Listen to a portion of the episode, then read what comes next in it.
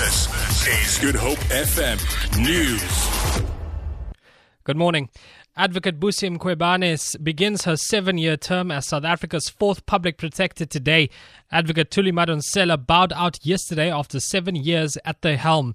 Yesterday, she addressed the media for the last time as the public protector and released five pending reports. Madonsela says the country should afford Mkhwebane the space to serve.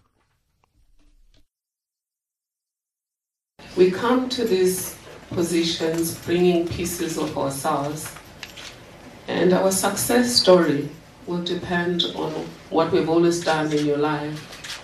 If you have been protecting the public in whatever way, if she has, she just has to bring pieces of herself and join with pieces of this magnificent team and focus on the purpose of this office.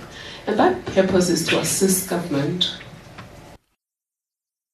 an official in the northern, an ANC official in the Northern Cape, rather, who was arrested in connection with the double murder of DA councillor Johannes Baatjie and his business partner Shuping Nose in August, has volunteered to step down. The regional treasurer of the ANC ZF Mgcawu district, Paulus Mgreka Mgrele, was arrested along with branch leader Zoniselo Magau and four other suspects. Baatjie and Nose were killed along the Postmasburg Danielskuil Road shortly after the municipal election in which Baatjie was elected to office. Paulus Mgrela, who is, who is a councillor, will join five other suspects in the dock on Monday at the Danielskuil Magistrates Court. ANC Deputy Secretary Alvin Botha elaborates on Mgrela's decision. Well, uh, we continue to be disturbed.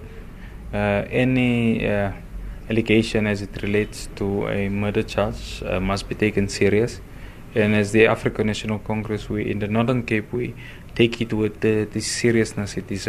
They uh, would want us to consider them volunteering, uh, stepping aside from their party political positions of responsibility.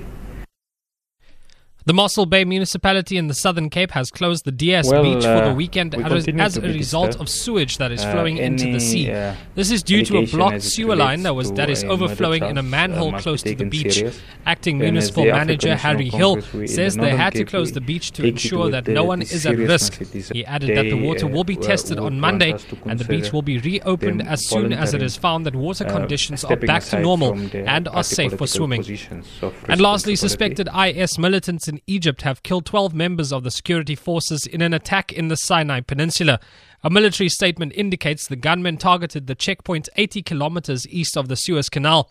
According to the army, 15 of the attackers were killed. Sinai is the scene of an, of an insurgency being waged against Egypt by militants loyal to the IS militant group. For Good Hope FM News, I'm Ajik Peterson.